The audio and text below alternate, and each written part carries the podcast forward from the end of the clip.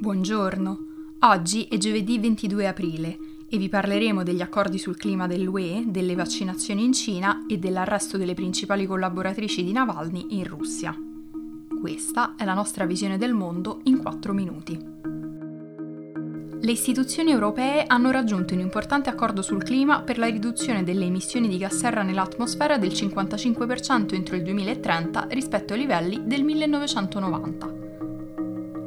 Si tratta di un aumento dell'obiettivo attualmente in vigore, che prevedeva una riduzione del 40% entro il 2030. Ma le crescenti pressioni dettate dal cambiamento climatico e da un elettorato più consapevole hanno spinto l'UE ad agire diversamente. L'eurodeputato liberale Pascal Canfin del gruppo Renew Europe ha detto che il compromesso raggiunto è ambizioso, perché impone agli Stati di fare in nove anni più del doppio degli sforzi fatti negli ultimi dieci. L'accordo deve ancora essere approvato ufficialmente dai paesi e dal Parlamento europeo, anche se a questo punto si tratta quasi di una formalità. Nel frattempo anche gli Stati Uniti, il secondo paese più inquinante al mondo dopo la Cina, si prepara ad annunciare una nuova strategia per il taglio delle emissioni di gas serra entro il 2030. Sotto Biden, Washington è rientrata nell'accordo sul clima di Parigi del 2015 e l'UE spera che il nuovo accordo possa permettere di raggiungere obiettivi ancora più ambiziosi durante il summit sul clima che si terrà a Glasgow a novembre. Sia Washington che Bruxelles mirano a diventare carbon neutral entro la metà del secolo, un obiettivo ritenuto fondamentale dagli scienziati per evitare che le temperature aumentino di 2 gradi centigradi entro il 2100.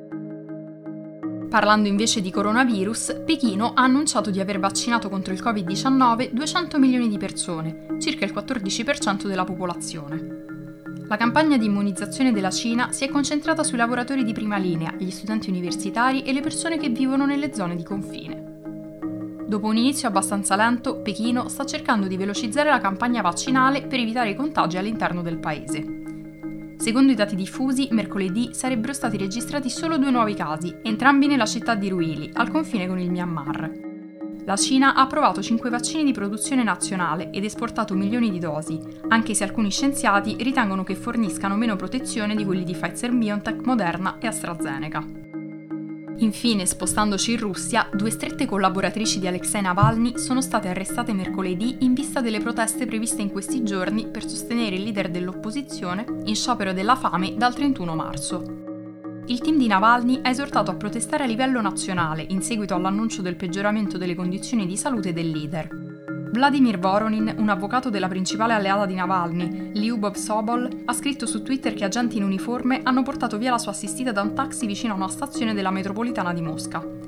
La polizia ha arrestato anche la portavoce di Navalny, Kira Yarmish, che si trova attualmente agli arresti domiciliari, accusata di aver organizzato una riunione non autorizzata via internet.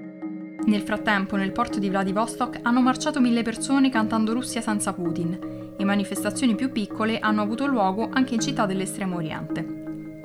L'Organizzazione per i diritti umani OVD Info ha riferito che a Magdan sono state arrestate almeno 10 persone e la polizia ha perquisito gli uffici dell'organizzazione di Navalny a Ekaterinburg, arrestando a Khabarovsk un giornalista vicino all'opposizione.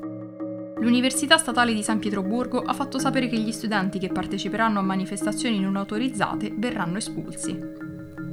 Per oggi è tutto, dalla redazione di The Vision. A domani.